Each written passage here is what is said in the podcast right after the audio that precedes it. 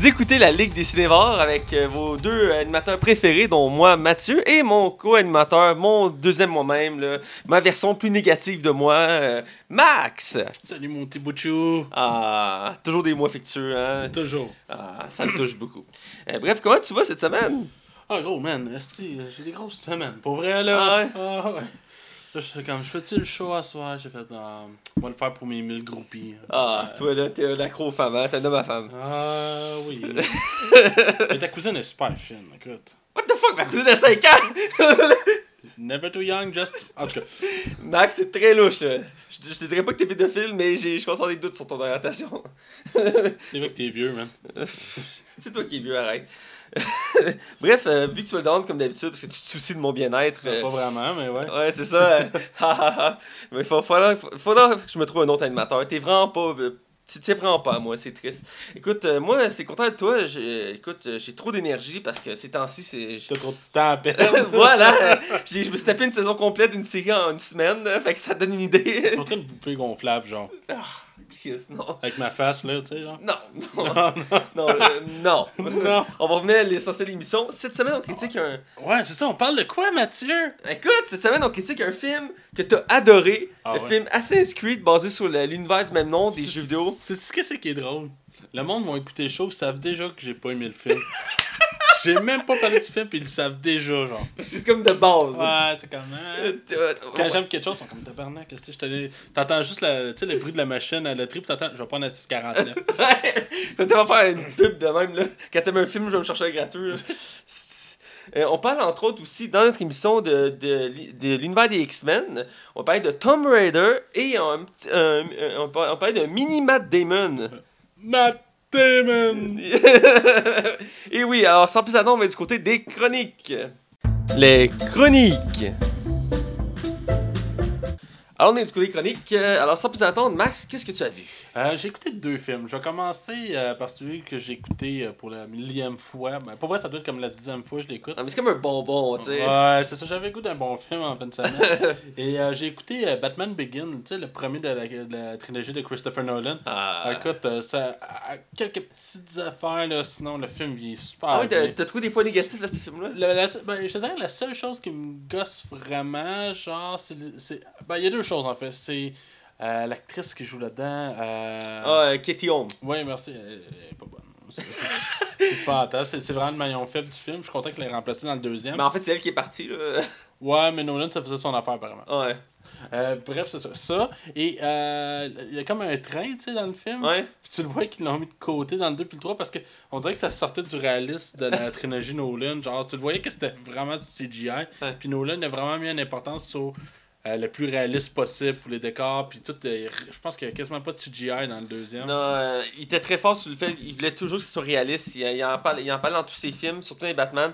Il y a peu de fond vert ou de CGI, comme tu dis. C'est vraiment des vrais effets, comme mettons dans le 2e, la scène d'hôpital où ça explose. Ou le camion qui fait comme un flip par en avant. Ouais. Ça aussi, ça a été. Celle-là, c'était une scène. Pas qu'il se plante. Non, c'est ça. C'est le genre de scène que si tu rates, ça coûte cher. Ouais, c'est ça. Non, mais ça montre aussi comment la qualité du film, on le voit quand on regarde le film, comment ça a l'air réel, c'est profond. Donc, puis Batman, moi, j'ai adoré la trilogie Nolan. Le premier.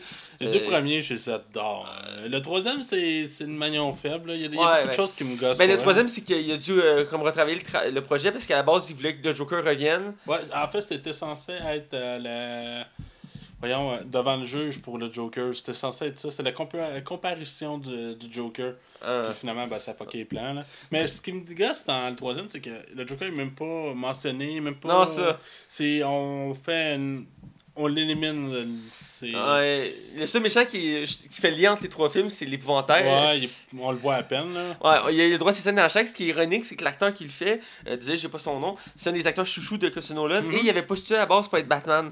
Et à la sortie du dernier, qui ont sorti le coffret, dans les Special Effects Top, t'avais son audition pour être Batman, puis il y avait le vieux costume de Batman de... Ah, je l'aurais pas vu, ouais. Puis tu voyais qu'il manquait un peu de prestance, là. Mais Christopher Nolan l'aimait tellement qu'il a choisi de faire un méchant dans son film. Ben ouais, puis c'était un bon méchant là-dedans. Ben oui, un très bon méchant. Reste que ton film, Batman, là, c'est... Moi, j'aime ça écouter, je me tente jamais, là. Va falloir vraiment faire les critiques des 3 films. Sérieux, là? Ah, ouais. Faudrait se faire... Un dossier. Ouais. Sinon, le deuxième film, celui-là, j'avais vraiment hâte d'en parler au podcast. J'étais allé voir It, ou ça en français. Ouais. Ça sonne mieux dans ma tête, It. Là. Fait que ça, j'allais voir ça mardi passé. J'étais toujours traumatisé. J'ai eu la chienne. Je suis allé le voir en D-Box, je me suis payé à la traite. Oh my god! Oh boy, mon homme. Mais j'ai tellement aimé ça, là. Ah ouais? Ah oui, j'ai vraiment beaucoup aimé ça. Pour vrai, pour résumer vite, c'est un groupe de jeunes qui... se ramasse qu'à tous les 27 ans, Pennywise, qui est le clown, revient pour hanter la ville et tue des enfants. Et dans le fond, le groupe de jeunes, ben, le garçon principal, son frère disparaît. Et dans le fond, lui, il est à la recherche de son frère. Mais écoute, le film, là, dans le fond, il est coupé entre ce qui peut se passer dans le jour et c'est excessivement très drôle. Pour vrai, tu ris beaucoup. Et t'as des scènes que quand le clown est là, Pennywise dans le fond, c'est stressant, angoissant, c'est pas nécessairement épeurant, mais c'est très très lourd et c'est... Ah, t'es tout le temps sénère, puis écoute-moi, j'étais dans le D-Box, puis il y a une scène que je me rappelle, là, je suis venu raide, là, avec le banc qui bougeait, là. Oh mon dieu, mais écoute, ce film-là, là, c'est... Ah, c'est vraiment un bon film d'horreur. La critique l'a acclamé, là, je veux dire, c'est un des meilleurs films du moment des films d'horreur, parce que... C'est sûr qu'il est dans mon top 10 à la fin de l'année, là. Pour moi, c'est un coup de cœur, puis j'ai très hâte au deuxième, là. Mais écoute, moi, je vais l'écouter dès qu'il va sortir au club vidéo, parce que, disons que je sélectionne mes films pour le cinéma, puis les films d'horreur, jamais, je les écoute pas au cinéma, je pense que j'ai juste un au cinéma. Lui, tu l'aurais pas regretté, là. Ah non? Non, ça valait vraiment la peine. OK. Parce que j'en ai déjà parlé dans l'émission, mais moi, les films d'horreur, je suis sélectif parce qu'à la plupart du temps, je les trouve pas épeurants ou mauvais. Donc, celui-là, je suis difficile dans les films d'horreur, mais j'aime les films d'horreur. Là. Ouais, mais celui-là, c'est un cas d'exception, je te dirais. Ah ouais? Ouais. Okay, sinon, quel bon film t'as écouté, toi, cette semaine? Écoute, j'ai vu 3 films, dont un que j'avais déjà vu, que j'ai réécouté. Dans le fond, je vais commencer avec le premier que j'ai vu en ordre chronologique. Dans le fond, j'ai vu le dernier Transformers, j'ai enfin vu. C'est pour ça que t'as le teint vert. Hein? Écoute, là... non. Je l'ai vu il y a quelques jours déjà, et avec un de mes amis, on cherchait un film à écouter, puis il y avait pas la nouveauté du moment, c'était Transformers, il y a pas grand-chose d'autre intéressant. Donc on a pris, on va faire écouter Transformers. Lui était un fan fini, moi j'étais plus sceptique. Je t'en ai déjà parlé, je trouve que la qualité se perd à chaque film. Déjà qu'il n'y en avait pas beaucoup. Là. Tu sais, c'est Michael Bay, là. Ouais. Tu regardes ça pour les explosions. Je l'aime, Michael Bay, il a fait des bons films. Voyons les 2 gars, les 2 policiers avec Will Smith et Martin Lawrence. Ah oui, je sais de quoi tu parles. Bad Boys, j'ai vraiment aimé les deux. Et j'ai adoré Pen and Gain avec The Rock et Mark Wahlberg. J'ai trouvé ça super bon. Et puis j'ai aimé aussi, il a produit la série Black Sail qui n'est pas encore finie. Je crois qu'il reste une autre saison, qui est une série sur les pirates que j'aime beaucoup. Puis c'est lui qui a produit. Puis on voit aussi que ça touche dans le sens que les effets spéciaux, tout ça. Reste que pour Transformers, pour en parler brièvement, j'ai trouvé le film. Regarde, c'est un film qui se regarde. C'est un film. C'est le moins bon de la gang, ça je peux pas le nier. Est-ce que c'est mauvais? C'est mou. Ah, c'est tout, c'est tout. Écoute, assume-le, c'est pas bon. Je vais te mettre en contexte, OK? J'écoute le film avec mon ami puis sa sœur. Puis là, sa sœur, lui puis sa sœur veulent le voir absolument. OK, on l'écoute, on part le film. Non. On part le film, puis le film commence, puis t'as l'impression que t'es dans le film Le Roi Arthur, parce que le nouveau Transformers, c'est lié à l'histoire du Roi Arthur. Fait que là, ça commence, t'as le Roi Arthur qui se bat contre des Saxons, puis genre plein d'explosions, parce que c'est Michael Bay, fait qu'il y a des explosions, tu sais. Ouais, parce que les catapultes lancent des boules de feu qui explosent, là. Parce que c'est Michael Bay. Ouais. Là, au début, t'es comme OK, puis là, la sœur à mon ami est comme on n'est pas censé écouter Transformers. Là, je suis comme oui, c'est Transformers. Elle dit non, on écoute Le Roi Arthur. Je suis comme, non, c'est ça, ça rapporte le Transformer. Puis là, comme, OK. Puis ça prend genre 15-20 minutes, la scène, là. Tu sais, genre, ils se battent, tout ça. Puis là, t'as Merlin qui court à travers la forêt. Il est comme, voyons, qu'est-ce qui se passe? Puis là, après genre 15 minutes du film, il arrive à une grotte. Puis comme, j'ai besoin de votre aide, j'ai toujours été un menteur, une mauvaise personne, tout ça. Mais là, je veux changer. Je promets d'arrêter l'alcool, l'argent, puis les femmes. Peut-être pas les femmes, mais l'alcool, puis l'argent. Aidez-moi. Puis t'as juste un Transformer qui sort d'une grotte avec un bâton, puis il dit. Prenez cette arme, c'est la plus puissante des armes de mon peuple. Elle vous guidera à la victoire. Puis il prend un sceptre, puis il part en courant. Puis t'as juste un dragon qui le suit dans les airs en mécanique. Le film commence de même. C'est... Là, t'es comme, OK, puis ça revient dans le présent. Puis c'est là que ça part en... Là, c'est là que tu te dis, OK, ça va repartir, tu sais, on va retrouver les personnages du 4, tu sais. L'histoire est très décousue, elle est dure à suivre parce que... Ah, parce qu'il y en avait un?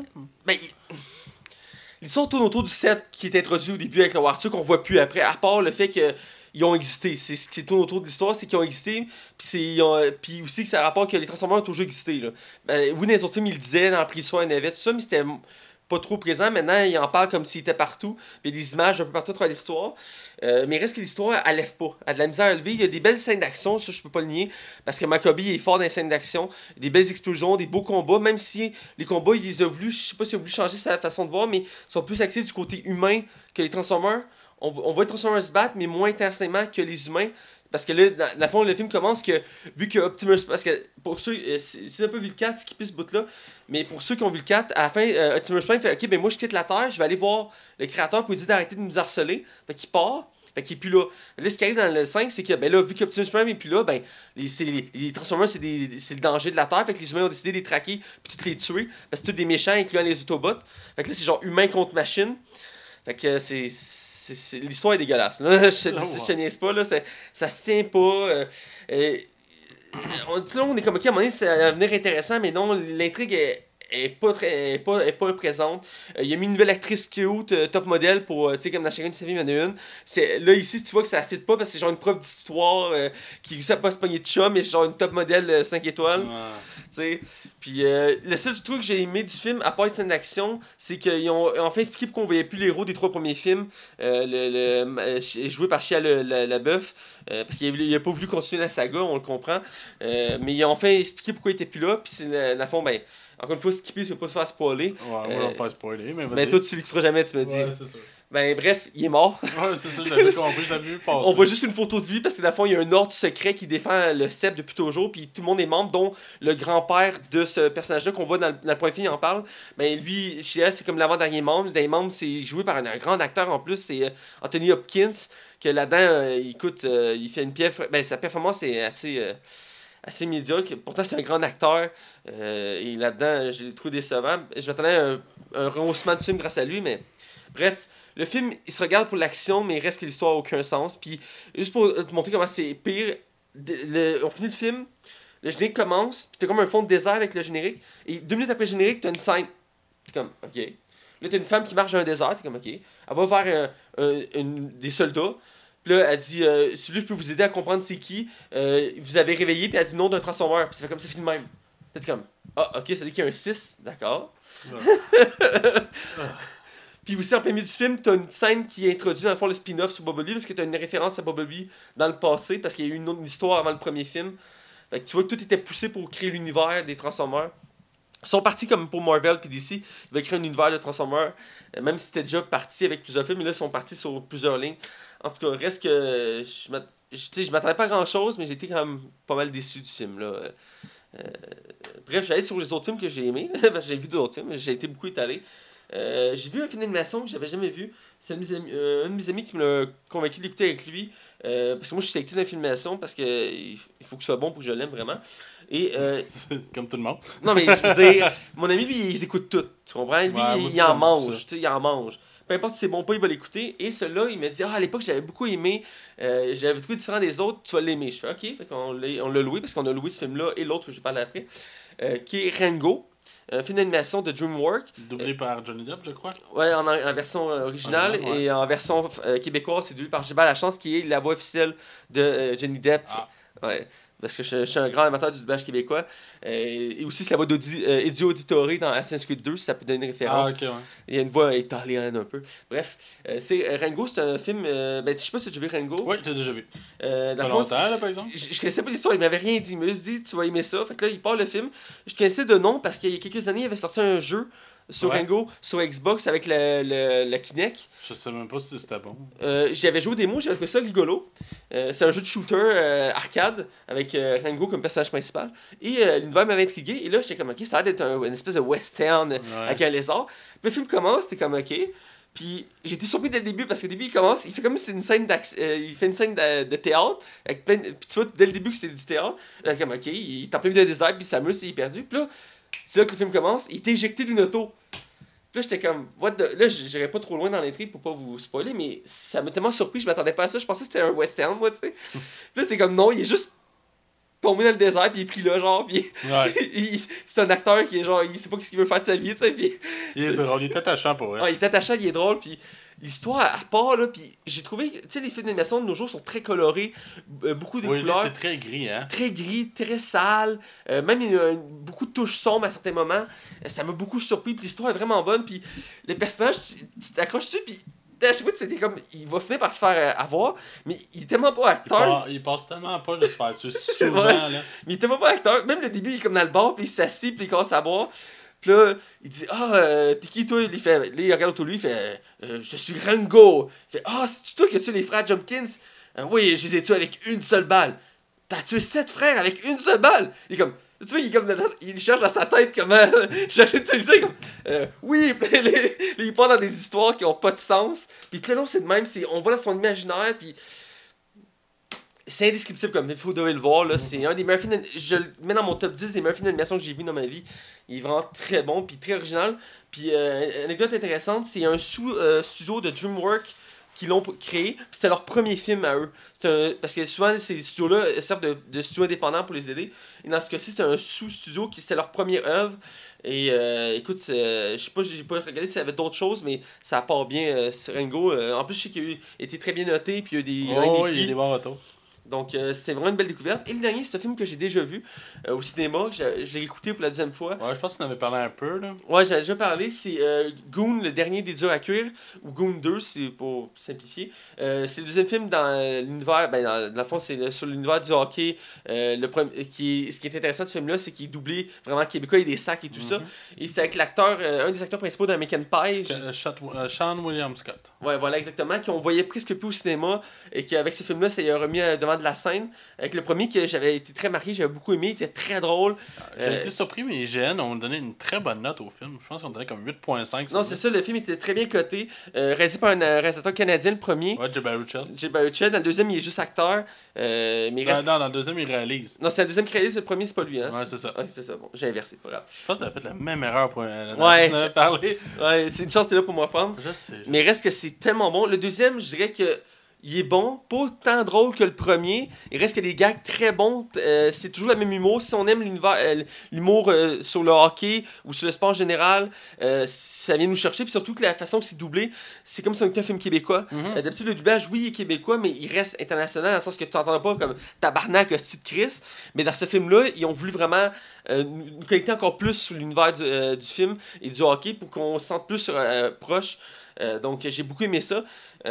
Puis je sais pas si t'as eu la chance de voir le deuxième. J'ai pas eu encore la chance, je veux le voir par exemple. Puis t'as vu le premier, hein? Ouais, je t'allais le voir au cinéma. Écoute, le deux, je trouve, en plus d'être drôle, je trouve qu'il est émouvant. Contrairement au premier qui est très drôle, mais pas tant émouvant. Le deuxième, il vient chercher plus ses émotions, surtout le personnage principal, parce que dès le début du film, il est déstabilisé, parce qu'il est au sommet de sa gloire, et là il tombe en bas, il doit remonter. Et à la fin, je trouve que la fin est belle. T'sais, il est pas obligé d'en faire un troisième, ça peut finir même, c'est très beau.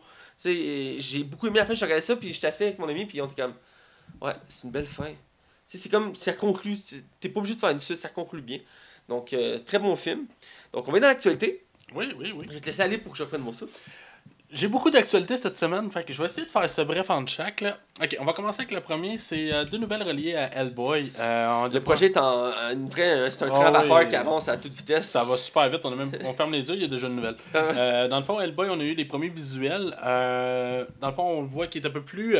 je dirais métal, tu sais, plus hard, là, tu sais, là, puis dans le fond, je vais te donner une comparaison assez boiteuse, là. Je trouve que sa couleur de sa peau, le premier Hellboy était très rouge vif, là, il a l'air d'une la même couleur que quand tu te fais une soupe Campbell. Un petit peu noircé, un rouge sombre. Moi, j'ai trouvé qu'il était moins massif. Comme moins imposant. Plus réaliste, je pense. Ouais. Ça, c'est dur de faire un personnage réaliste quand c'est un personnage de même. Parce que le premier acteur qui le faisait était beaucoup plus massif. Ron Perlman, c'est pas un petit bonhomme, là. Ah. Non, c'est ça. Fait que, tu sais, il a les cheveux longs aussi. Et, il a l'air un peu plus badass, là.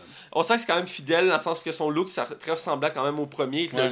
Sa main plus grosse, cheveux longs. C'est ça. Mais c'est très minime, pareil, comme changement. Autre la couleur et quelques différences. Ben, moi, ça me rassure, là, dans un certain sens, là. On verra. Et c'est ça aussi, on a su, tu sais, Edge Quinn avait lâché le projet parce que justement, il était d'accord sur le fait que le whitewashing, là, que, dans le fond, que le personnage, le major Ben Damio, était incarné par un blanc, littéralement. Finalement, ils ont changé l'acteur pour Daniel D. Kim, que vous avez peut-être déjà vu dans Lost. La série sur la plage, je pense que c'est 5-0. Ah, je sais de quoi c'est pas, mais. Hawaii 5-0. Ouais, Hawaii 5-0, ouais. Bon, c'est ça. Ben, Daniel D. Kim va. Bon, puis cet acteur-là qui est d'origine asiatique, qui fait qu'il est plus proche du personnage. Oui, c'est correct. C'est correct. Et c'est un bon acteur malgré tout. Ouais, c'est un bon acteur. Je m'en souviens dans Lost de lui. Je sais qu'il n'a pas fait de tant grand rôle que ça, mais il reste que. Wow, il va s'en sortir. Il y a le look pour profiter. Là. Fait que je suis bien curieux de voir qu'est-ce qu'ils vont faire avec ça. Sinon, par la suite, un film que je pense que toi aussi t'as super hâte. Puis on est un peu nerveux que le film ne sorte pas au Québec. Malheureusement, souvent parce que c'est pas un. Parce que. Ok, on va parler de Disaster Artist, qui est basé sur le film The Room, qui est considéré comme le pire film de tous les temps. Et The Room. Comment expliquer ça? Ben, c'est très underground, fait que c'est pour ça que j'ai peur qu'il ne sorte pas au Québec, ou sinon il va peut-être très limité dans le niveau des salles. Faut dire que Disaster Artist, c'est fait par le duo de Jim Franco et Seth Rogen, donc l'humour connu de eux. C'est ça, dans le fond, on en a parlé un peu avant, mais dans le fond, pour résumer rapidement, c'est le film est basé sur le livre qui a été fait sur le film. Ouais. Et c'est Tommy Wiseau qui est le réalisateur et acteur dans le film. Et c'est un mauvais acteur comme ça se peut pas. Et dans le fond, son frère joue un rôle là-dedans, et lui, c'est lui qui a écrit le livre. Ouais. Et dans le fond, c'est ça, on a le point de vue du frère. Et écoute, c'est drôle. La message, je ne pourrais pas tant le décrire. C'est la bonne annonce, mais. Ce qui les résume bien, c'est le teaser qui avait sorti où on voyait il répétait la même scène sur le toit. Hi Mark. C'est. Oh. Line. James Gunn, qui a réalisé Guardians of the Galaxy, a dit que c'était un des films qu'il avait le plus hâte de voir cette année. Écoute, ça a l'air tellement rafraîchissant comme film, je trouve. Je trouve que ça fait du bien aussi. C'est pas un concept qu'on a vu souvent. Moi, je suis vraiment hâte de le voir. C'est rare que tu te plantes avec Jim Franco, Seth Rogen. Non, c'est ça. Même si le dernier film, tu l'as trouvé un peu moyen. Lequel, tu parles? Celui-là où Jim Franco qui... avec le lecteur Brian Cranston. Ouais, c'est ça. Il fait un gars de jeux vidéo. J'ai trouvé ça très, très ordinaire. Ouais. Mais Jim Franco, il s'occupait pas d'une écriture ni de... Il était juste acteur là-dedans. Là. Ouais. Sinon, c'est ça. Disaster Artist, ça sort au début décembre. J'ai hâte de voir ça. Moi aussi, j'espère être capable de le voir. Sinon, écoutez, je pense que je vais l'écouter illégalement. Je veux le voir, ce film-là. Ouais, moi aussi. Prochaine nouvelle, on a eu le droit à une bande-annonce assez loufoque. Oui. Un film avec Matt Damon. C'est Matt Damon! C'est Jason Bourne! Est-ce que tu connais la référence de Matt Damon? Non. T'as jamais vu le film? C'était les créateurs de South Park qui avaient fait ça. C'était comme des marionnettes Team America. Non, j'ai pas vu. Ah, puis dans le fond, là-dedans, il y a des célébrités, puis la poupée de Matt Damon, elle peut juste tout le temps dire Matt Damon. Faut que t'écoutes ce film-là, juste pour la scène de sexe. Je pense qu'il y avait un gag, je vais te le dire en français, je pense que le système central de ce film-là, il s'appelle Intelligence, puis Intelligence à une défaillance d'intelligence. Cette quote-là m'a tellement fait rire. Mais c'est plus drôle de. Bref, revenons à la bande-annonce. C'est ça. Dans le fond, Matt Damon va incarner un personnage, dans le fond, qui se ramasse dans une réalité comme. Qui est pas tout à fait. C'est pas niaiseux comme principe. Dans le fond. C'est un futur possible, si on peut dire. Ouais, je sais pas si ça c'est réel. Ben, c'est un film qu'on peut voir comme si c'est une projection du futur. Là. Ouais. Dans le fond, ok. Pour résumer le film, Matt Damon est en couple avec Kristen Wiig. Ouais. Et dans le fond, vont aller à des conférences pour une des inventions les plus importantes de l'être humain, qui consiste à rapetisser l'être humain. Mais tu peux pas... Il n'y a pas de reverse là-dedans. Non, il n'y a pas de reverse. Petit. Et dans le fond, le principe, c'est que le monde... Les constructions de ces bâtisses-là, tout ce qu'il y a à faire à l'intérieur va coûter beaucoup moins cher et l'humain va polluer beaucoup moins en rapetissant notre grandeur sur la planète. D'où la raison que, dans le fond, tout ce qui est construire des maisons, avoir une piscine... travailler, ben tout coûte moins cher de fabrication. Alors, dans le fond, Matt Damon se fait rapetisser. C'est drôle parce que la première affaire qu'il regarde, c'est sa queue. Pour voir si elle n'a pas rapetissé. Et dans le fond, c'est ça, on va voir l'évolution du personnage vis-à-vis... ça a l'air d'une comédie, pas noire, mais... C'est une comédie science-fiction. Ouais, ça reste pas là comme film, mais je veux dire, les scènes qu'on a vues dans la bande-annonce, il y en a une qui m'a marqué, c'est quand ils vont chercher de l'eau à un moment donné, puis tu vois juste une grosse bouteille d'eau. Mais c'est une vodka. C'est une bouteille de vodka. Ah, c'est une bouteille de vodka. C'est juste une bouteille de vodka normale, elle est juste penchée, puis écoute, pour eux autres, c'est une quantité géante de vodka, là. Ah, écoute, ça a l'air intéressant. J'ai comme l'impression que ça va finir avec une fin assez troublante ou sombre. Ouais, il va y avoir sûrement une morale là-dedans. Ouais, c'est ça. C'est le genre de film que tu vas avoir des drôles de feel. Ouais, ouais. Sinon, ma prochaine nouvelle. C'est une grosse nouvelle. L'actrice Jamie Lee Curtis, qu'on a pu voir dans plusieurs films, dont la franchise Halloween. La Warner Bros. A annoncé que Jamie Lee Curtis revenait dans son rôle principal dans le prochain film produit par John Carpenter, qui a réalisé les deux premiers Halloween. Enfin, c'est un retour aux sources de l'actrice dans un film d'horreur. Et Michael Myers va être là pour le carnage, évidemment. Est-ce qu'ils vont peut-être tuer le personnage? Je le sais pas. Mais je trouve quand même ça... Je trouve ça cool qu'une actrice de la même... C'est comme si Sigourney Weaver revenait pour le prochain Alien. Tu sais, là. Ouais, c'est bon signe, là. C'est bon... je suis content que ce soit John Carpenter qui s'en occupe, parce que c'est lui, il avait détesté tous les films de Rob Zombie. Puis il s'est jamais caché qu'il y a eu 10 films de Halloween, je pense qu'il les a quasiment tous détestés, là. Aïe, aïe. Ouais.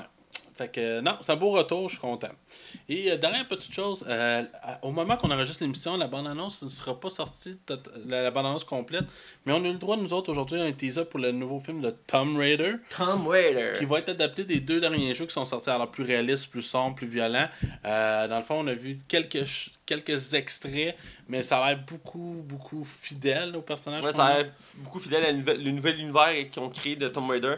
On voit plusieurs aspects du personnage. Ça veut d'un arc, à Sico dans une forêt, dans une jungle, pis, dans un temple avec des pièges, c'est très... C'est ça, puis l'actrice Alicia Vikander est très proche de ce qu'on peut voir dans le jeu maintenant.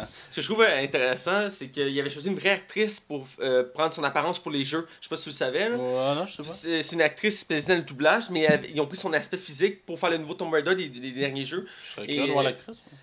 C'est la même face toute, c'est le même corps tout. Ouais. Ah ben. Ouais. Mais bref, ça aurait été peut-être intéressant de prendre elle, mais reste que l'actrice Alicia Vikander, elle ressemble beaucoup aussi à fit, là. Tu sais, même le teint un peu basané, la carrure aussi.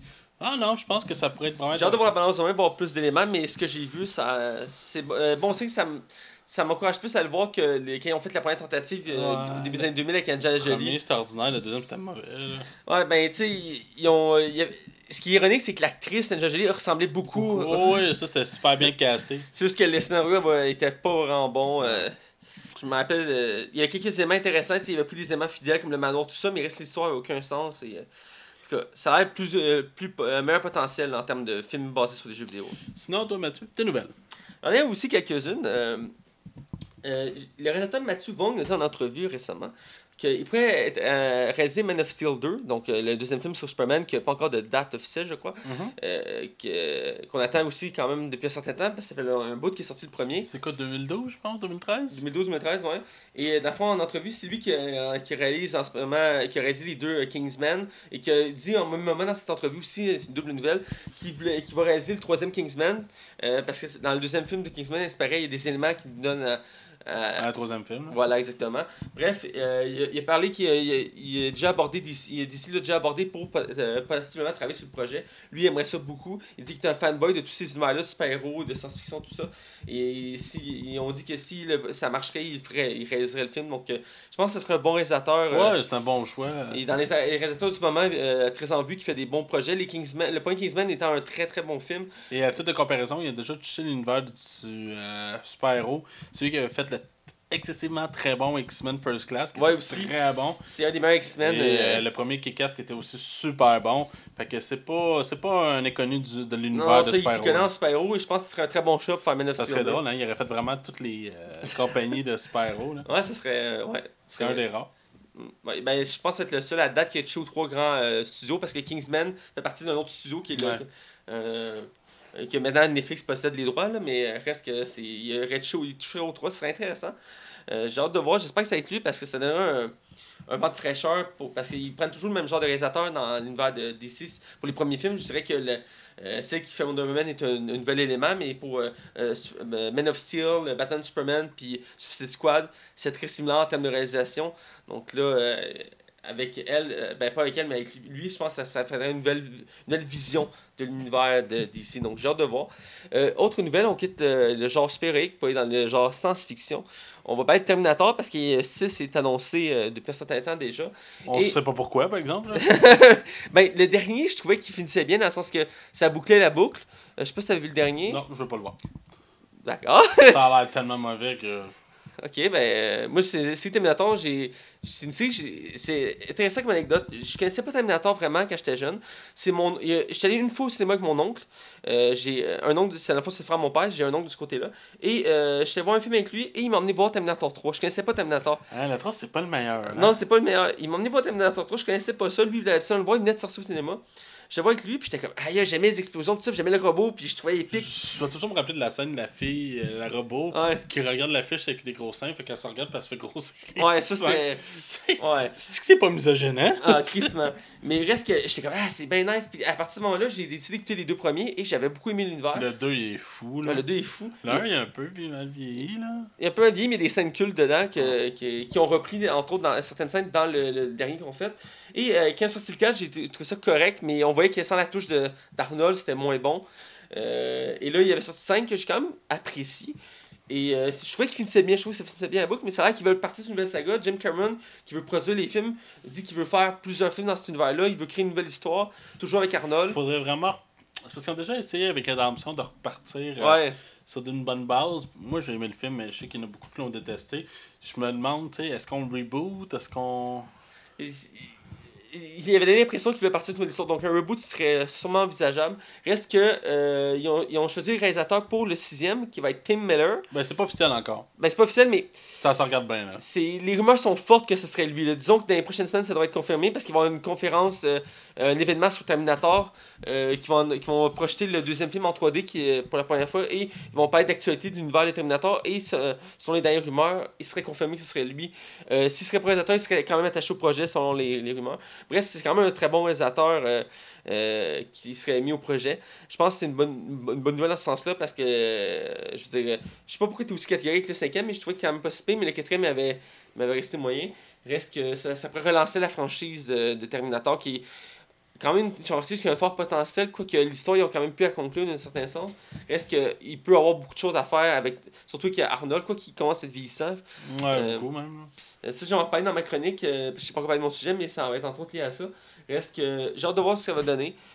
On va suivre l'actualité d'ici les prochaines semaines, ça devrait être confirmé, mais reste que l'univers devrait être relancé d'ici cette année de Terminator, c'est une question de temps et on devrait déjà avoir les premières informations, le premier teaser, ainsi de suite. Bref, c'est ma nouvelle. Une autre grosse nouvelle qui est sortie. Promenant de Stan Lee. Stan Lee, pour ceux qui ne connaissent pas, le grand Stan Lee, le dieu Stan Lee, Stan Lee le tout-puissant, celui qui a créé une grande majorité des super-héros de Marvel et qui a travaillé sur un paquet de super-héros, autant Marvel que DC. Il a touché autant à Batman, Superman, que Spider-Man, Iron Man, Hulk, tout ça. C'est le grand Manitou.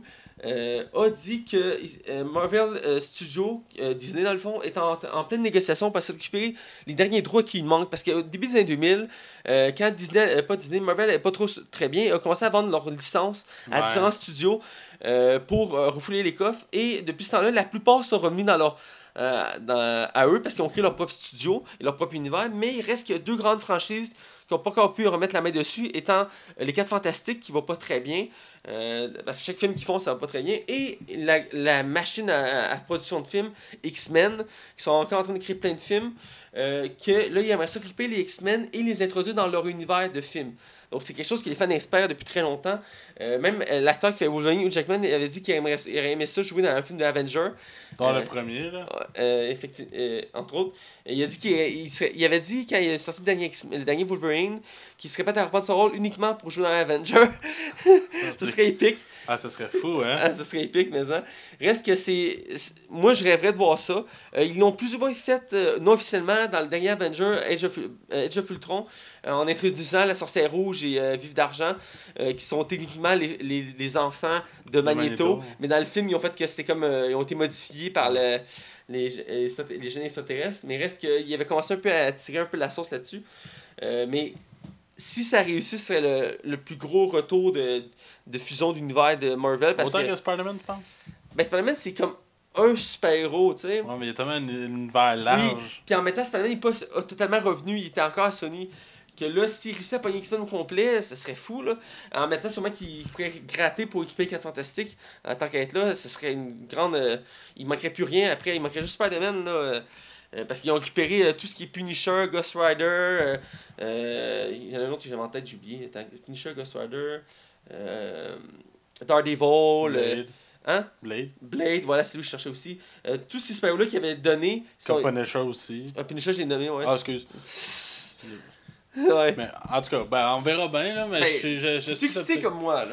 Mais j'aimerais ça, mais... Parce que connaissant Marvel, là, ils vont tout relancer encore. Forte chance. Ils l'ont fait avec Spidey. Avec tous les acteurs ados, là, tu sais, ils vont faire les X-Men ados, comme la série qui est sortie des débuts, que j'avais tout complet, dans le début des années 2000, X-Men Evolution, que tous les X-Men étaient replacés dans un cadre où ils étaient tous des ados, ouais, qui allaient au collège. Je trouve ça intéressant parce qu'à l'époque, j'étais jeune, je trouvais ça plus proche de moi. Reste que je serais pas surpris, parce que Disney sont forts là-dessus. Ça fait une petite parenthèse sur Disney. Quand je dis qu'ils sont forts là-dessus, une de mes séries Disney préférées que j'ai écoutée quand j'étais petit, ça peut te paraître très quétaine, c'est Raven. Ouais, j'écoutais ça moi aussi. Ouais, bon. Et c'est la série qui a le plus marché de Disney, je savais pas. J'ai vu ça récemment. Et récemment, ils ont sorti un deuxième spin-off de cette série-là. C'est pas elle adulte? Ouais, c'est elle qui est adulte, mère monoparentale, qui a des enfants, et un de ses enfants a eu son don. Donc là, on suit ses aventures à elle, mais aussi de lui, qui était à l'école, et il découvre ses pouvoirs, il doit apprendre à s'en servir de vision, parce que d'un fond, Raven, elle avait le pouvoir de voir dans le futur, mais sans savoir exactement c'était où. Et là, ça crée des situations loufoques et très drôles. Ouais, c'était bon pour voir une série. Moi, Disney, absolument, je suis pas capable. Là. Ouais. Mais ça, je dois l'avouer, à l'époque, je les avais tout écoutés. J'écoutais tous les épisodes, et là, il avait sorti aussi un premier spin-off sur son frère, qui travaillait pour le président, qui rappait puis tout, c'était so-so. Non, c'était pas bon. Excuse-moi là. Ouais, bref, et là ça a l'air vraiment intéressant parce que tu sais ça a l'air intéressant, mais en même temps c'est la tendance ces temps-ci de Disney, c'est qu'ils prennent des personnages puis ils font plus jeunes comme là. On suit, oui, Raven, mais aussi son fils, qui est un jeune genre de 12 ans, qui a des pouvoirs de vision. Donc, pourquoi on est rendu là-dessus, sur Raven? Parce que je parlais du fait qu'ils pourraient reprendre les X-Men et ils mettent tout à dos. Okay, ouais. Donc, la tendance de rajeunir les personnages, ils ont fait ça avec Spider-Man. Ouais. Donc, c'est comme la tendance de comme rapprocher du public plus jeune. Donc, ça fait vendre des jouets. C'est ma parenthèse avec Raven. J'ai découvert ça il y a 2 semaines, qu'ils avaient relancé Raven. J'étais full surpris. Ah, tu le savais pas? Non? Je pense que ça fait 1 an qu'ils en parlent. Ah, écoute, je suis tombé là-dessus par exemple, une bonne annonce. C'est commencé? Oui, c'est commencé. Je pense qu'il y a 5 ou 6 épisodes de sortie. Ah ouais, je l'ai même pas vu passer. Non, écoute, c'est coïncidence de même, je suis tombé là-dessus. En fait, juste faire une parenthèse, c'est... Je sais, c'est long comme parenthèse. Vas-y. C'est une de mes amies qui a partagé une bonne annonce de High School Musical 4, qui s'avérait être fausse. Mais elle était tellement bien faite qu'on pourrait croire que c'est une vraie bande-annonce. Et là, j'étais comme, ben voyons, ça se peut pas. Moi, je sais que c'est très quétaine, mais je suis un grand fan de High School Musical. J'ai rien dit. Je sais que tu ris de ma gueule. J'ai rien dit. Je suis un bucé dans l'ombre, OK? C'est correct. Moi, de la merde. Je sais que t'aimes pas ça. J'ai rien dit. Et la bande-annonce m'avait touché. J'ai commencé à faire des recherches. J'ai décidé d'apprendre que c'est pas vrai. Mais dans mes recherches, je suis tombé sur Raven. C'était ma parenthèse. Parce que j'étais voir tout ce qui est Disney, parce que ça appartient à Disney, High School Musical. Je cherche sûrement Zac Efron. Non, je vais pas chercher Zac Efron. OK, c'est bon. Lui, bref, peu importe. Donc, dernière petite nouvelle, grosse nouvelle en fait, je l'ai gardée pour la fin. Je pense que c'est la plus grosse de toutes. Là. Ouais, elle est sortie une journée après notre dernier podcast, donc c'est pour ça qu'elle n'était pas dans notre émission.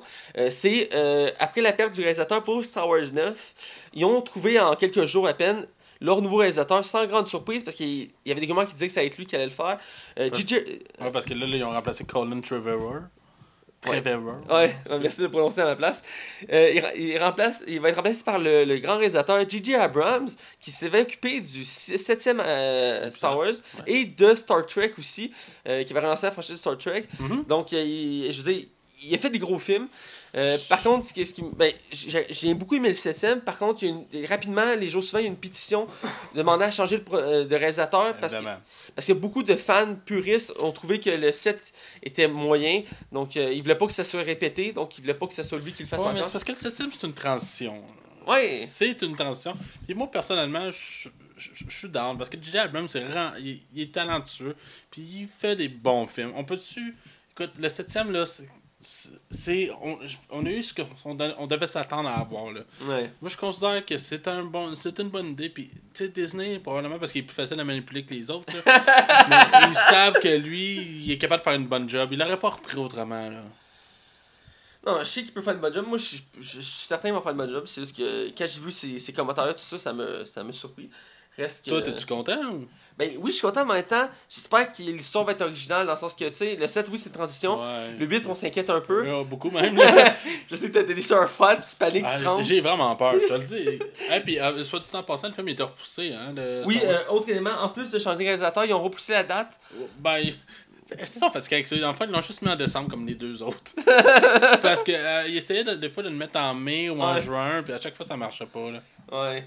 Surtout, c'est souhaité laisser plus de temps pour travailler sur le scénario et tout ça du projet, donc c'est un peu normal. Reste une des grosses nouvelles de la semaine, il fallait en parler. On avait vraiment beaucoup cette semaine. Ouais, il y avait beaucoup de stock. Et là, on va aller dans la zone cinéma. Okay. Alors, sans plus attendre, zone cinéma. Yeah. Hey Matt, mais qu'est-ce que tu fais? Je suis en train de donner un don à notre Patreon. Mais c'est quoi Patreon? Patreon, c'est un moyen de collecter des dons pour aider notre podcast à s'améliorer. Mais comme quoi? Comme améliorer le son et même avoir un aspect visuel. Alors je vous invite à aller donner un don à notre page Patreon. Le lien est sur notre page Facebook. Wouhou!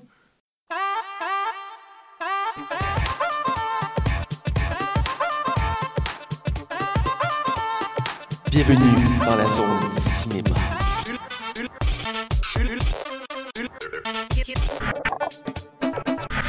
Alors, on est dans la zone cinéma, et c'est ça, j'ai un sujet, c'est un petit sujet, mais c'est venu me chercher, c'est une nouvelle que j'ai fait exprès de ne pas mentionner pour pas qu'on en parle dans les nouvelles.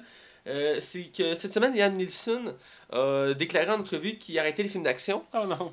Ouais, je sais que t'es triste. Oh je sais que pour toi, Tekken 3, c'est un chef-d'œuvre. Oh mon dieu, quel bon film. Je le tellement à 4e. Ça va aller, ça. J'imagine déjà le logo du nom, avec à la place d'avoir un A, ça va être un 4 à la place. Les possibilités étaient finies. Le plus, c'est que le qu'il était pas content d'en faire 4e, mais non, s'il te plaît, fais pas ça. Mais il est occupé à faire la série qui se passe avant, là, mais c'est un autre détail. Mais il reste que la... Elle avait pas été cancellée? Ben, je sais pas si elle est cancellée, mais j'ai pas regardé si elle était finie. Mais je l'avais commencé, j'en avais déjà parlé. C'était pas par jeu. Ben, c'était intéressant, mais il reste que. Ouais. Bref, c'est quoi ton sujet, Mathieu? Ben, mon sujet, c'est à quel âge. Ben, pas à quel âge, mais c'est quand le moment que l'acteur doit décider d'arrêter de faire des films d'action, tu sais. Parce que Liam Neeson a dit en entrevue qu'il trouvait qu'il était rendu trop vieux. Il disait, il est rendu à 71 ans. Il a 65 ans. 65 ans? Il me semble que c'est ce qu'il a dit en entrevue. Ok, là, je me suis peut-être planté. Là. Il a 65 ans, puis il a dit on m'offre encore plein de choix de films d'action, mais je leur ai dit hey, je suis rendu trop vieux, là, ça marchera pas, les gens ne seront pas au rendez-vous. Il a dit je trouve qu'à un moment donné, il y a une limite, tu sais, à un moment donné, il faut accepter le fait qu'on est rendu trop vieux pour faire ce genre de film-là. Pas autant pour une question de physique, mais d'âge, et aussi pour le public. Et là, mon débat, c'est de savoir c'est quand. Tu sais, parce que c'est pas pour un acteur, dans mes acteurs que j'aimais beaucoup, à arrêter de faire des films d'action. Il y a quelques années aussi, ça avait été très médiatisé, mais il y avait aussi Jackie Chan, mon acteur préféré, qui avait décidé lui aussi d'arrêter de faire des films d'action. Il a dit en entrevue que, tu sais, pour le film de Foreigner qui s'en vient, là, qu'ils l'ont obligé de le vieillir parce qu'elle a l'air encore trop jeune. Ah, ok. Ok, je savais pas. Mais il reste que.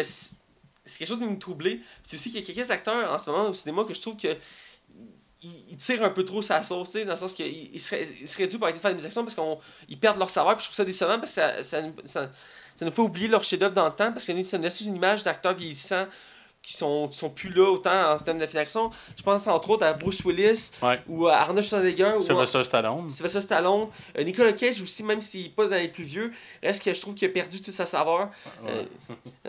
Donc, je me demande c'est quoi la limite, tu sais, à un moment donné, c'est quand on détermine qu'un acteur est fini en termes de film d'action, là. Toi, as-tu une idée? Je pense que au moment qu'il est plus capable de suivre sur le plateau, va-t'en. Mais regarde, Harrison Ford, il s'en sort quand même bien malgré tout. Moi, je suis très inquiet pour Indiana Jones 5. Je me demande quand il va faire, là, parce que là, il est plus jeune. Mais écoute, dans Blade Runner, il a l'air encore top coche, le bonhomme. Là. Mais tu le sentais dans Star Wars 7. Moi, je le trouvais, il était correct, il était épique, mais reste que... T'es vraiment un vieux grognon là-dedans. Ouais, c'est ça. Tu vois qu'il est comme... Je suis Han Solo. Ouais, je sais pas. Est-ce qu'il y a un âge pour vraiment arrêter ça? Ben, tu sais, Arnold Schwarzenegger, c'est pas un bon vin. Parce que dans le dernier Terminator, Arnold, autant que j'ai aimé ses scènes d'action, autant que tu le sentais, tu sais, ils ont trouvé un prétexte pour le garder, parce que dans le sens que dans le dernier Transformers, tu sais, parce qu'il est rendu vieux acteur, puis le Transformers, c'est un robot. C'est que le système vieillissait, quelque chose. Ben, c'est que, oui, c'est un robot, mais son corps, c'est de la vraie peau. Donc, elle vieillit, c'est de la vraie peau. Fait que c'est normal qu'il vieille, you know? Fait que c'était pour expliquer son vieillissement, mais en même temps, tu le sentais dans le film. Que c'était forcé, là. Ouais, j'ai trouvé ça un peu dommage. Où les derniers films de Bruce Willis, où il s'est rendu qu'il fait des méchants, ou des films d'action de seconde zone, ou que, tu sais, il est rendu vieux, mais il est tout le temps genre, c'est moi Bruce Willis, avec son pistolet, puis genre, il tue tout le monde. Et, tu sais, là. Je m'ennuie de Bruce Willis. Je m'ennuie aussi, mais je pense pas qu'on va le revoir autant. Ben, il y a deux films qui s'en viennent qui vont jouer au cinéma, là.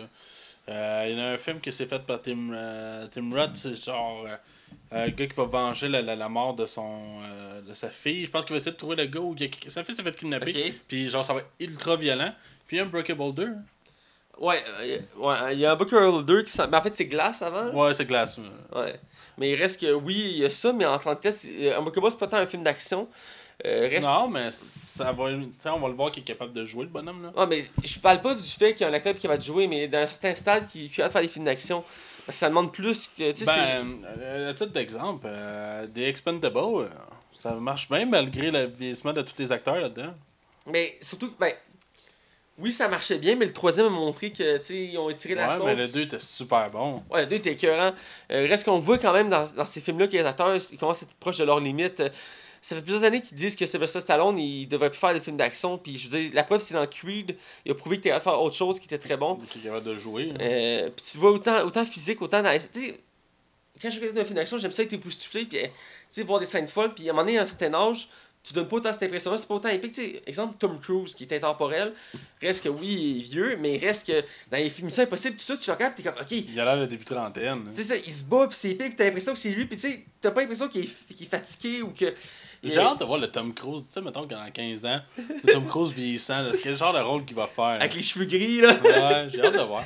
Je suis très curieux, mais reste que, tu sais, comparé, mettons, à Tom Cruise en ce moment, mettons, je reverrai un film d'Arnold, genre, qui fait un vieux. Il y avait un film il y a quelques années qui a été revenu au cinéma, qui faisait genre un shérif, genre, au Texas, puis il était proche de la frontière du Mexique, puis il devait défendre sa ville, tout ça contre une ville, puis tu voyais qu'il était vieux, il avait genre un pistolet, puis. C'est comme voir Michael Caine faire les films d'action là en ce moment. Ben, il y en a sort un nouveau, là, j'ai oublié cet exemple-là, mais il y a un nouveau film qui sort, Assassin américain. Ouais, avec Michael Keaton, ouais, c'est pas bon. Là. Il fait genre le mentor d'un jeune acteur plein d'ambition, que c'est clairement un des prochains acteurs de films d'action. Oh, puis, à ce pareil, il fait un très bon rôle, Michael Keaton. Je regardais la critique, il est surprenant. On s'entendait pas si tu es aussi bon dans les films d'action parce qu'il est rendu vieux aussi. Moi, j'ai dit qu'il jouait beaucoup sur le pilote automatique. Pilote automatique? Qui veut dire, il sait ce qu'il a à faire, puis il fait ce qu'il a à faire. Là. Ah. Ceci explique cela. Ben, tu sais, c'est parce que Michael Keaton, après, le fondateur, puis Birdman, puis même Spider-Man, qui était très bon dans Spider-Man, malgré tous ses défauts du film, Michael Keaton, c'est un acteur qui est capable de jouer avant tout. Si tu regardes Arnold Schwarzenegger, puis Sylvester Stallone, c'est pas non plus des gars qui vont mériter des Oscars. Quoique, je n'ai pas vu Creed, ça a l'air qu'il est très bon, là, Sylvester Stallone, là-dedans. C'est pas non plus des acteurs. Tu sais, c'est des acteurs qui sont passe-partout un peu encore aujourd'hui.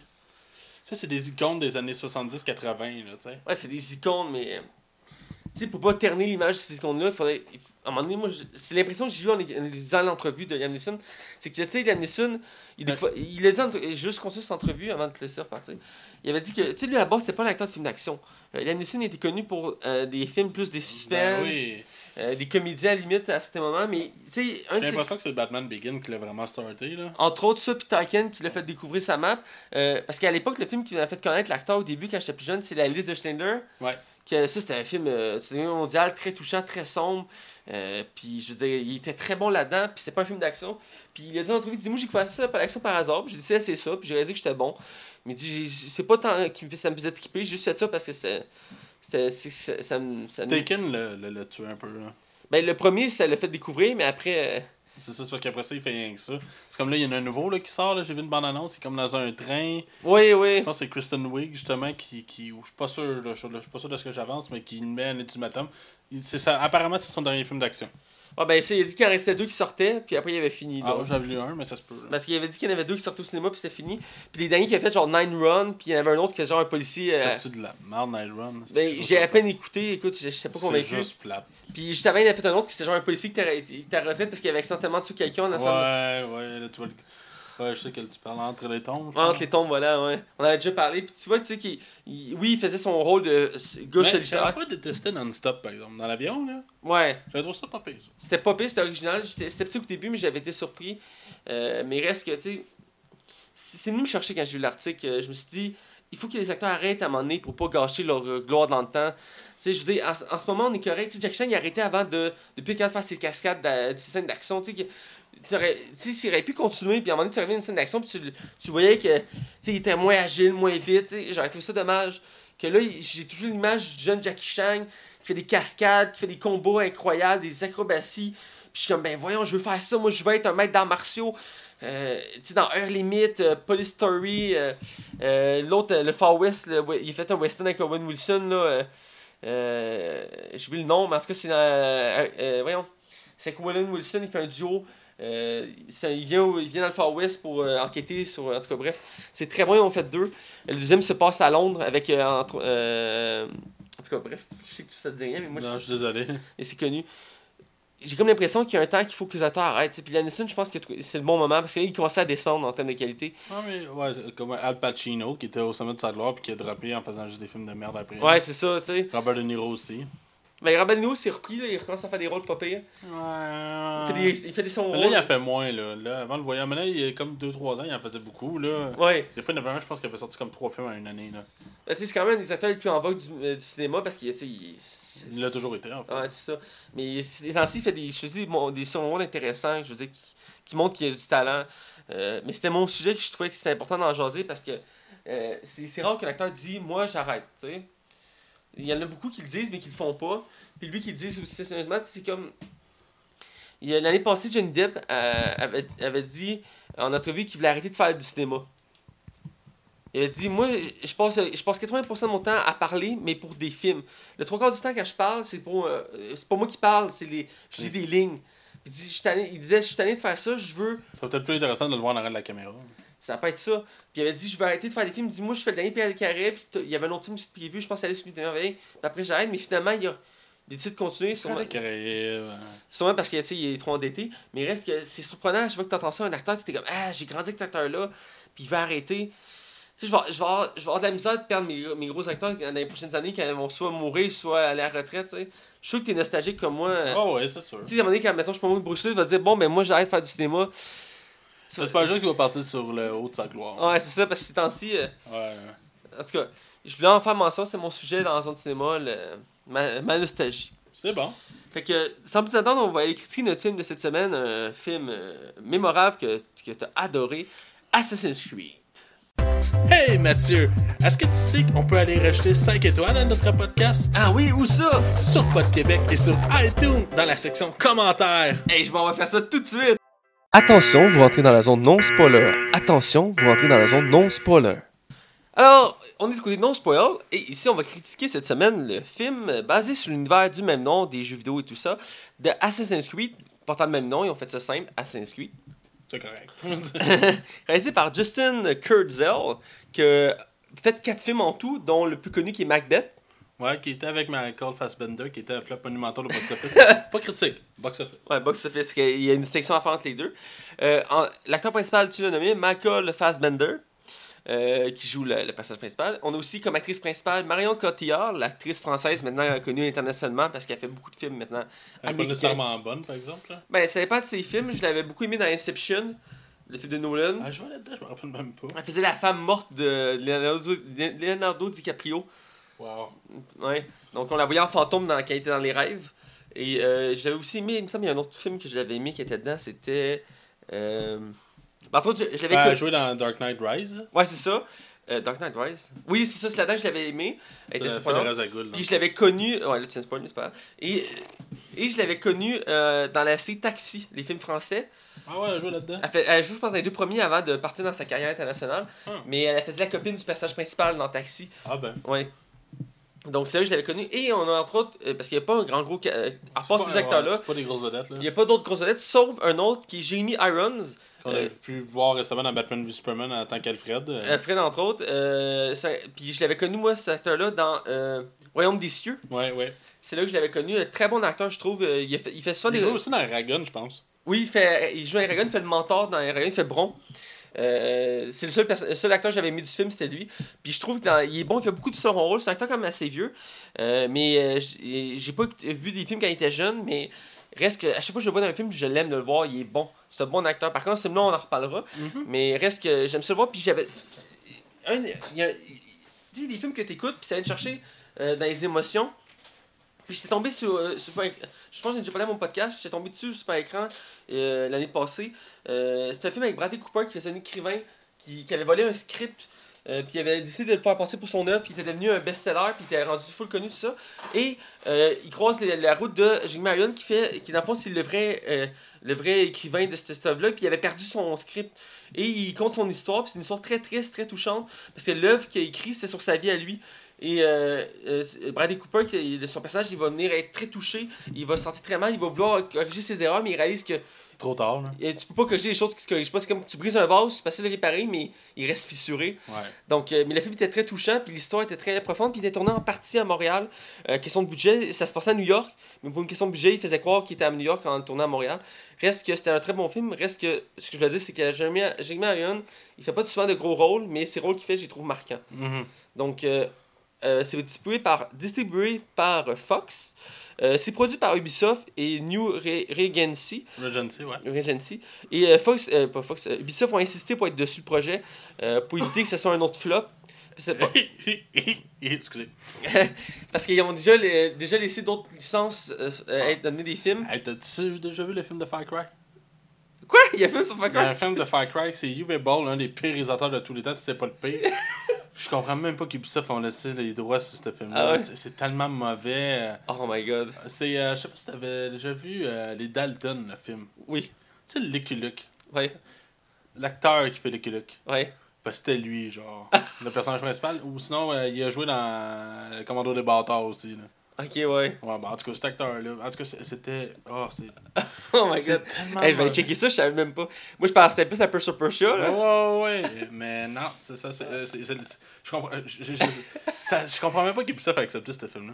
Parce que, tout ça pour dire que je me souviens, il avait dit en entrevue qu'il acceptait de créer un film sur cet univers-là s'il était dans la production du film. Le pire, c'est que la bande-annonce de ce film-là qui est sortie, j'étais comme. Oh. Moi, ça m'avait. Ouais, j'étais intrigué. C'était venu me chercher, j'étais comme.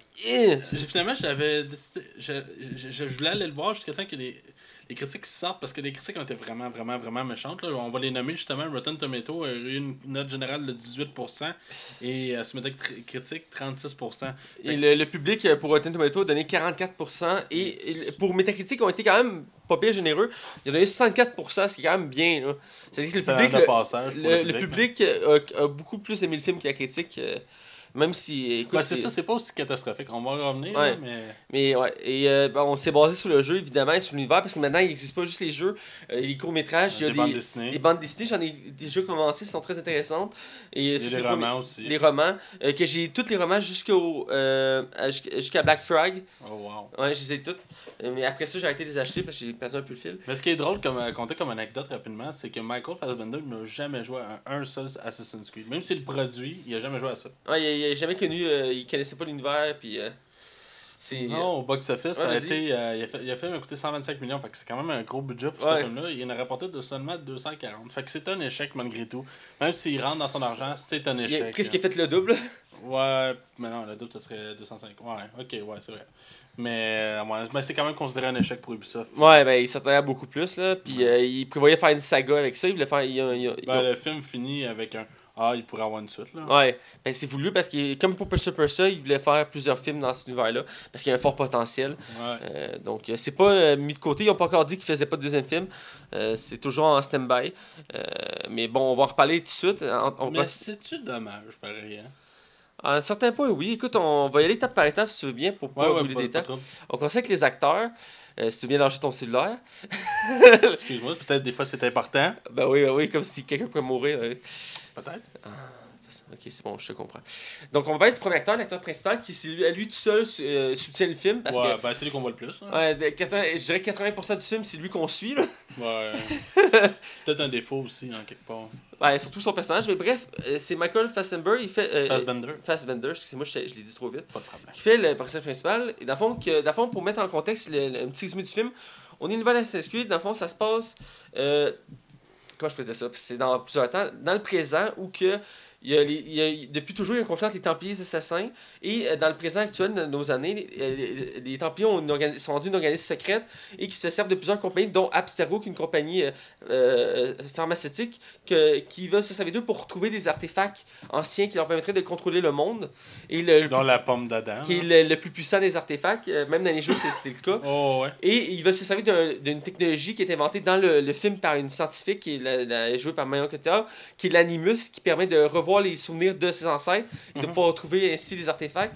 Et donc, le film commence qu'on suit le dernier descendant d'un des plus grands assassins de l'univers de l'univers des Assassin's Creed. Voilà. Et que c'est le dernier descendant, donc le film commence qu'il est en prison, il vient le chercher et il l'initie à l'univers des Templiers des Assassins, il sert de lui pour aller dans le passé. Donc c'est pas mal ça en termes de résumé, je ne vais pas aller trop loin parce qu'il y a beaucoup de spoilers à faire là-dessus.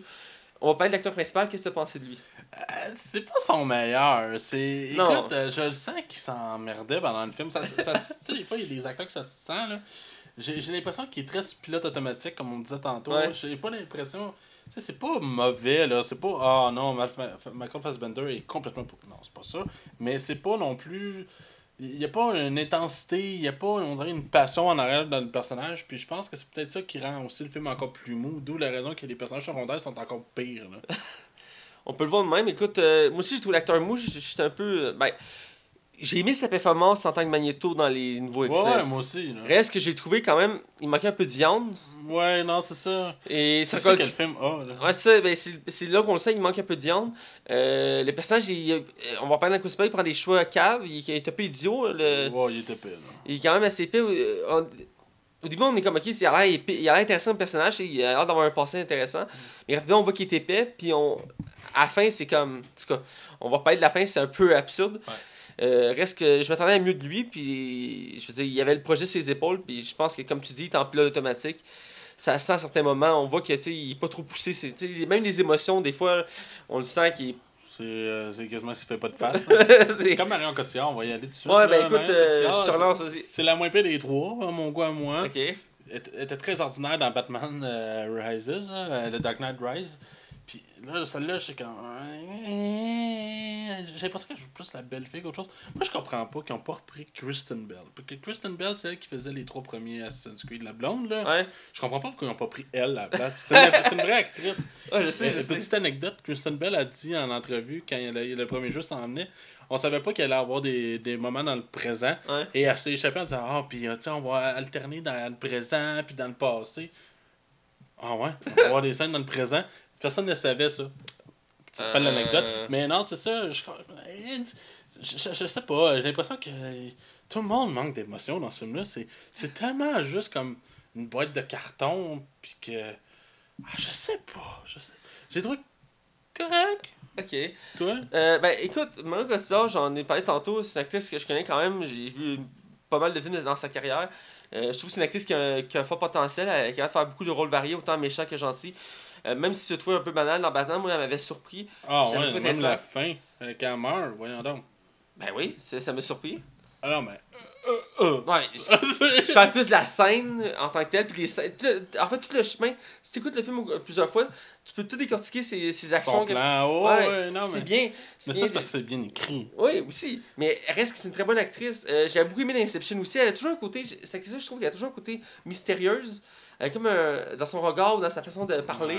Ouais. Je sais pas si c'est parce qu'elle double elle-même sa voix en version originale. Ouais, c'est façon elle, hein? Ouais, c'est... Les acteurs français, ils font ça qu'ils font dans les films américains ou étrangers. Ils doublent leur propre voix. Ouais, Jean Reno, je sais qu'il le fait aussi.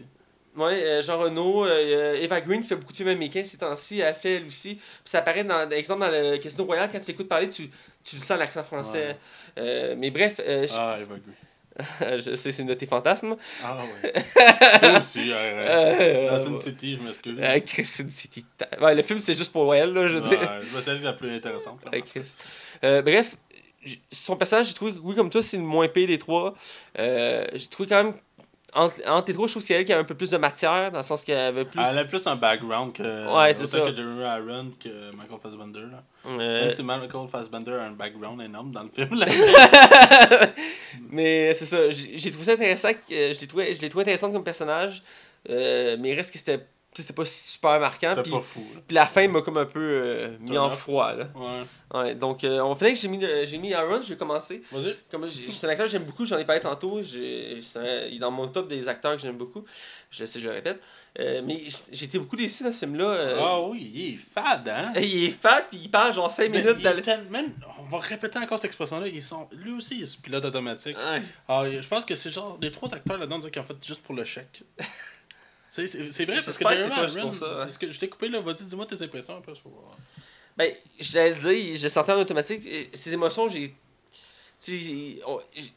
on sentait qu'il était pas profond. J'ai déjà vu à l'œuvre, puis je trouvais qu'il était mou, tu sais. Ah, ouais. Puis encore là aussi, ce qui m'a surpris, c'est qu'ils mettent un gros acteur comme ça dans le film, puis il parle genre 5 minutes dans le film. Ouais, il l'exploite pas. Même le seul temps qu'il est là, il est gossant. Il ralentit le film, en fait. Tu vois, genre, il parle genre au début, puis à la fin, genre. Ouais, ben, je pense qu'il y a une scène dans le milieu, quand il demande de retourner à la messe, mais c'est tout, genre. Écoute, c'est quelque chose. Puis ce qui est surprenant aussi, ce film-là, parce qu'on a mis juste 3 acteurs, mais tout le reste, c'est très, très secondaire comme. Il n'y a rien de marquant dans les autres acteurs.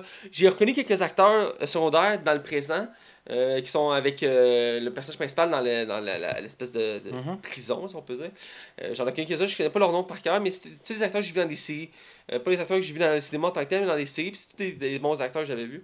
Reste que, à part ça, c'était pas très marquant. On va aller aussi avec l'impression du film avant d'aller côté spoil. Ouais. Qu'est-ce que tu as pensé du film? Ah, c'est plate parce que. Comme je te l'avais dit. T'avais des grosses attentes? Non, je n'ai pas d'attente. Y a-tu quelqu'un qui l'attendait vraiment, ce film-là? Ben, moi, je l'attendais. Oh, ouais, mais toi, t'attends tout. Fuck you! Pour vrai, le film, il est super beau. Là.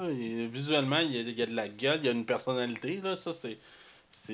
Ben, tu sens qu'il y a beaucoup l'esthétique un peu de Macbeth aussi. Tu sais, le côté comme grisard, sableux un peu. Ah, ouais. Puis, mais c'est juste... fade comme film, c'est juste plate, t'as pas de fun à écouter le film, t'as pas de plaisir, t'as pas envie de connaître les personnages, t'as pas envie de laisser les scènes s'enfiler une après l'autre, c'est juste long, il manque quelque chose, peut-être de l'humour, peut-être, je sais pas, mais c'est vraiment juste comme ennuyant, puis pour vrai, le film, je l'écoute en 2 fois, parce que je me suis endormi.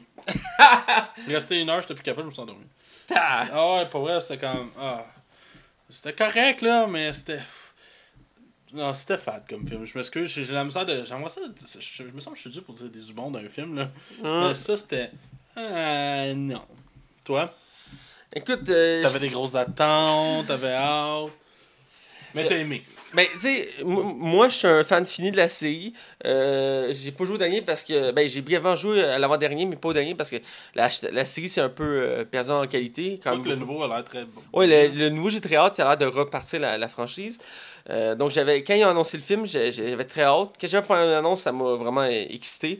Je me rappelle, la seule fois qu'il me gossait de la bande-annonce, c'était la toune de Kanye West qui était épouvantable dessus. Là. Je me rappelle pas de la toune, mais. Ah, ouais, ça, c'est un signe. Ah, ok, d'accord. C'est ça, je me rappelais pas de la toune. Mais reste que, quand j'ai vu le film, j'étais comme excité pour le voir. J'ai écouté le film, puis. Je suis ressorti de là mitigé du film. Il y a certaines images. T'es allé voir au cinéma, toi? Non, je l'ai écouté chez nous. Ok, excuse-moi. Okay. Non, c'est vrai, tu n'as pas la semaine passée. Je m'excuse. Ouais. J'ai écouté chez moi. Je l'ai trouvé mitigé comme film. J'ai trouvé ça assez mou. C'est ça, hein? C'est le mot qui me revient en tête, c'est mou. Les images, j'ai aimé, même si c'est très CGI, on voit qu'il y a une abus là-dessus.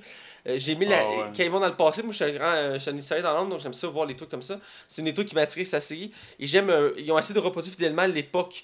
Je trouvais qu'il y a tellement de rajouts comme de boucan, tout ça sur le film. C'est que tu peux même pas regarder la ville, on dirait qu'il y a comme eu manqué de temps en post-prod. Ils se sont dit on va rajouter la boucan, on va cacher certains défauts. Ça peut donner cette impression-là. Moi j'ai remarqué surtout qu'on voyait que c'était CGI à fond, dans le sens que. On sentait qu'il y avait un fake à certains moments. Ouais, tu sais, des fois, généralement, quand c'est bien fait, on pense que c'est réel. On l'oublie. On l'oublie, voilà. Que là, il y avait certains moments que j'avais l'impression que... C'était abusé, là. C'était abusé, voilà. Donc, ça m'a gossé un peu, mais reste que j'ai aimé voir les scènes dans le passé. Je comprends pas qu'il a laissé passer ça lui-même. Et en fait, ouais, c'est correct. Tu sais, je comprends que... Mais en note globale, parce qu'on va d'un coup de spoiler avant de dérailler, j'ai trouvé ça moyen. Ouais. Donc, on va d'un côté spoiler pour voir en plus en détailler. Yes. Attention, vous rentrez dans la zone spoiler. Attention, vous rentrez dans la zone spoiler. Alors là, on est du côté spoiler, on va vraiment parler de ce qui nous a déplu ou moins aimé du film. Si c'est des choses qu'on a aimées, on va en parler aussi. Je vais te laisser aller en premier. Ok, ben écoute, on peut commencer par le début. Oui, ça au début, parle-moi du... Dans le fond, là, c'est le jeune, je pense que c'est Carl qui s'appelle, le personnage de base. Là. Ouais. Il s'en va, trouve sa mère morte en train de saigner, là, ouais. Parce que son père l'a tué, puis elle a une chaîne des... C'était Templiers? Ouais, c'est les Templiers qu'elle a dans les mains. Et dans le fond, le garçon part à la s'enfuit, probablement parce que son père il se fait tuer aussi. Non, il est pas mort. Son père je m'excuse. Il est pas mort. Et dans le fond, le film start sur ça. Et direct en partant, après, on s'en va voir Michael Fassbender qui est en prison. Qui est branché, qui va se faire brancher pour se faire exécuter. Ouais. Et au moment de l'exécution, on voit Marion Cotillard dans l'ombre au loin et il se réveille justement chez Abstergo, c'est ça? Abstergo. Ouais. Puis c'est là que le film commence à starter et c'est pas long qu'ils vont le mettre dans l'animus, là. Dès le début, là. Ouais, c'est ça. Puis l'animus, je sais pas, je comprends. Je comprends le choix de créatif premier... de même, genre. Je comprends le choix créatif, mais en même temps, c'est une des trucs qui... Mais c'est parce que ça te sort, je trouve, quand ils sont dans le passé. Puis tu sais, c'est très garoché rapidement, tu sais. Puis je pense qu'ils le répètent 3 fois que pourquoi que Carl, il va dans l'animus. C'est pour aller dans les souvenirs de ton ancêtre. Puis écoute, tu sais, il y a comme l'agent de garde qui est juste bête pour des raisons qui sont quand même relativement... Marion Cotillard est pas... malheureusement, en tout cas au départ, elle est pas très très convaincante. Puis Michael Fassbender, au moment... Mais tu sais, je me dis, ok, au pire, si le présent c'est un peu long, un coup dans le passé, c'est là que d'après moi le film va prendre son envol. Puis la première scène où un enfant est considéré comme le prince et que sa famille va se faire pendre, c'est ça le but de départ. Puis là tu vois les assassins se rendent à une maison pour c'est ça, pour les sauver dans le fond quelque part. Ça mais j'ai aimé le fait qu'ils ont coupé le doigt de Michael Fassbender pour la lampe. Ouais. Ça, j'ai trouvé ça cool. C'était un beau... Il aurait pu pas le faire, puis ça aurait passé pareil. Mais les éléments du passé, les scènes de combat, je les ai trouvées intéressantes. Oui, puis non, parce que quand vient le temps de faire des plans, je trouve que c'était souvent on regarde de bas ou de haut, puis tu vois même pas la face des personnages. C'est très, très... C'est tellement brun-gris que t'as pas l'impression de voir les émotions que le personnage va ressentir. Même s'ils sont censés être de marbre quand ils tuent quelqu'un, j'ai l'impression que c'est tellement genre... Il manque de feeling, il manque de... Tu sais, pour qu'on s'identifie ou qu'on se sente concerné dans le film, ça, cet élément-là, il l'a pas. Surtout au début. Je sais pas toi, là... Ben... Ouais. Non, mais je sais à mon point, mais j'ai remarqué, je veux dire... Les scènes du passé, j'ai trouvé qu'il manquait de saveur, là. Ouais, absolument. Ben, les deux. Oui, les deux, mais je trouve que le présent, c'est le pire. Mais le passé, je trouvais les combats nice, mais à certains moments, comme je dis, on voyait trop de CGI, c'est ça qui m'a fait décrocher. Mm-hmm. Mais j'ai aimé voir quand même le décor, mais j'étais déçu. Parce que c'est ça, tu le sens, tout le fond en arrière, le fond vert. Tout est fake à un point que t'es comme... Ça devient pesant. J'ai aimé les scènes d'action, mais... C'est un des moments qui m'a fait décrocher du film, c'est à cause du trou qu'il y avait trop d'effets. Pour le présent, c'est le personnage, je le trouve mou, épais. Il est épais parce que je veux dire, il n'arrête pas de refuser tout le long d'aller dans l'animus, puis d'aider les Templiers. Puis quand la solution qu'il trouve, c'est qu'il le confronte avec son père, qui est dans un genre de prison. Dans la prison. Puis il donne une arme pour qu'il le tue, puis comme il hésite. Puis c'est le deal que Jeremy Irons il donne dans le fond. Puis il dit tu peux le tuer pour venger ta mère, tout ça. Puis il hésite finalement, il fait genre ok, amenez-moi dans l'animus, je vais vous aider à trouver votre fucking pomme d'Éden. Ouais, c'est ça sans arrêt. Puis même le saut emblématique de ça m'a fait chier ça. Au moment qu'ils sortent, ils coupent. Ouais, j'étais en tabarnak. Comme quoi? Comment il a fait pour survivre? On le sait pas. Ça m'a mis en tabarnak parce qu'on voit jamais. Au début du film. Puis à deux moments, il saute. La deuxième fois, c'est le plus spectaculaire, mais au début, quand il fait son initiation, à la fin, il saute, puis on le voit pas. Il saute, puis la caméra se tasse, puis on voit plus. C'est un mouvement emblématique du personnage, puis il nous le montre pas. C'est comme... C'est correct de prendre une liberté, mais en quelque part, soyez quand même proche de l'œuvre originale, tu sais. Ouais. À la limite, inspirez-vous des clés de l'univers, pas juste l'esthétique, tu sais. Ben oui. Côté esthétique, il se rapproche beaucoup de Révélation, by the way. Ouais. Je trouve, là. Ouais. Mais. Très épuré, ouais. Ou même la scène qui sont attachés pour se faire brûler, puis leur ami se fait brûler. À ce moment-là, je pense qu'il y a comme un coin, puis avec sa chaîne au pied, il cogne dessus, genre pour pouvoir la déloquer, puis je suis comme.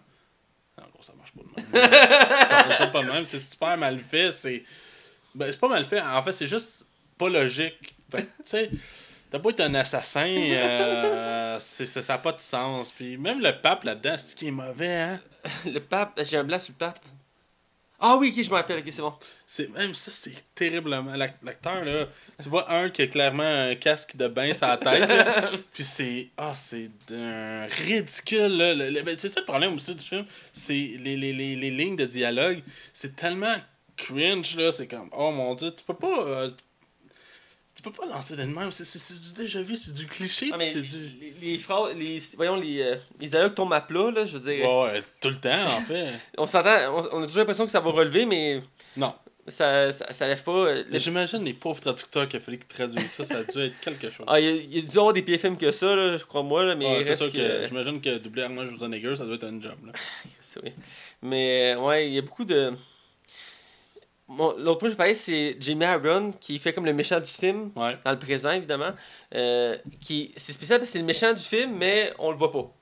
Ouais, c'est ça. Ben, j'imagine c'est parce que c'est pour les suites là. Ouais, mais pour les suites. Il n'aura pas d'après moi là. Ben je vous ai à la fin il se fait tuer, je te fais remarquer là. Ah, ouais, ben ça l'empêche pas de le ramener là. Ouais, baby là, mais reste que on le voit quelques reprises dans le film, il parle un peu mais c'est genre moi je veux la pomme d'Éden tout ça. Puis il a menti à sa fille parce qu'il disait que c'est pour des recherches. Puis là, quand elle découvre ça, comment ben là, finalement je suis plus sûr, je vais aider Michael Fassbender. Parce qu'elle s'attache à lui là, ouais, quelque part là, même si c'est bizarre. Tu sais qu'il y a une mini romance qui se crée, puis elle a comme des regrets à faire, elle veut aider le héros, puis c'est là que tu as l'évasion qui est quand même assez spectaculaire, j'ai trouvé, parce que là t'as genre tous les assassins se réveillent puis décident de se rébeller de la prison. Je trouve ça assez intense, mais ça reste que c'est la scène... Ben, je vais aller à la scène finale, c'est elle qui va plus se ils sont où? Je pense que c'est en Angleterre. Je pense que c'est en Londres. Il me semble que c'est à Londres qu'ils sont. Ça se peut, je sais plus. Parce que... Puis ils ont réussi à récupérer la pomme d'Éden parce que la pomme d'Éden était gardée par Christophe Colomb qui l'avait gardée dans sa tombe. Puis c'est très logique. Et, parce que la fois de l'assassin dans le passé, il est blessé, fait qu'il fuit puis il se cache dans un bateau. Puis c'est Christopher Nolan qui est là, fait qu'il dit genre garde la pomme avec toi, garde-la toujours avec toi, peu importe que tu te promènes à travers le monde, c'est l'objet le plus puissant, faut pas que tu le perds, puis genre il est comme blessé là. Puis après on sait pas s'il est mort ou pas là, l'héros, peut-être qu'il garde pour une suite là. En tout cas. Ouais, il y a d'autres ancêtres, j'imagine. Ouais, mais sûrement c'est un peu comme à la Dio, il y a plusieurs histoires. Et, ouais. Reste qu'à la fin, ils sont comme dans une espèce de place secrète et là il dit ouais, c'est ringard hein, comme ça c'est cliché à fond de organisation. J'ai d'avoir vu un film avec du budget, tu sais les films souvent cheap qui sortent directement des DVD de chevalier puis oui nous sommes une confrérie. Ils veulent tellement faire un film de chevalier mais ça tombe tellement, en tout cas mais c'est genre la place sombre, tout le monde est bien pareil, ils se réunissent dans une salle puis genre c'est clairement la même place que la première scène quand Michael Fassbender se fait couper le doigt, c'est juste qu'ils ont dû tourner vers un autre plan. C'est à vous! C'est sûr! Genre, j'ai pas fait le lien, mais reste que la scène est absurde parce que dans le fond, il sort la pomme et il commence à l'activer. Ouais. Là, t'as des assassins qui se placent un peu partout, puis là, t'as juste le personnage principal qui saute, qui le tue, pogne la pomme puis s'en va avec. Puis là, t'as juste sa fille qui approche, elle fait genre « Oh, il est mort, je vais devoir retrouver la pomme par tous les moyens possibles pour le venger. » Mais le pire, c'est que j'agère même pas dans le dialogue, c'est ça qui arrive. Puis tu sais, juste avant, elle est en train de changer de camp, genre.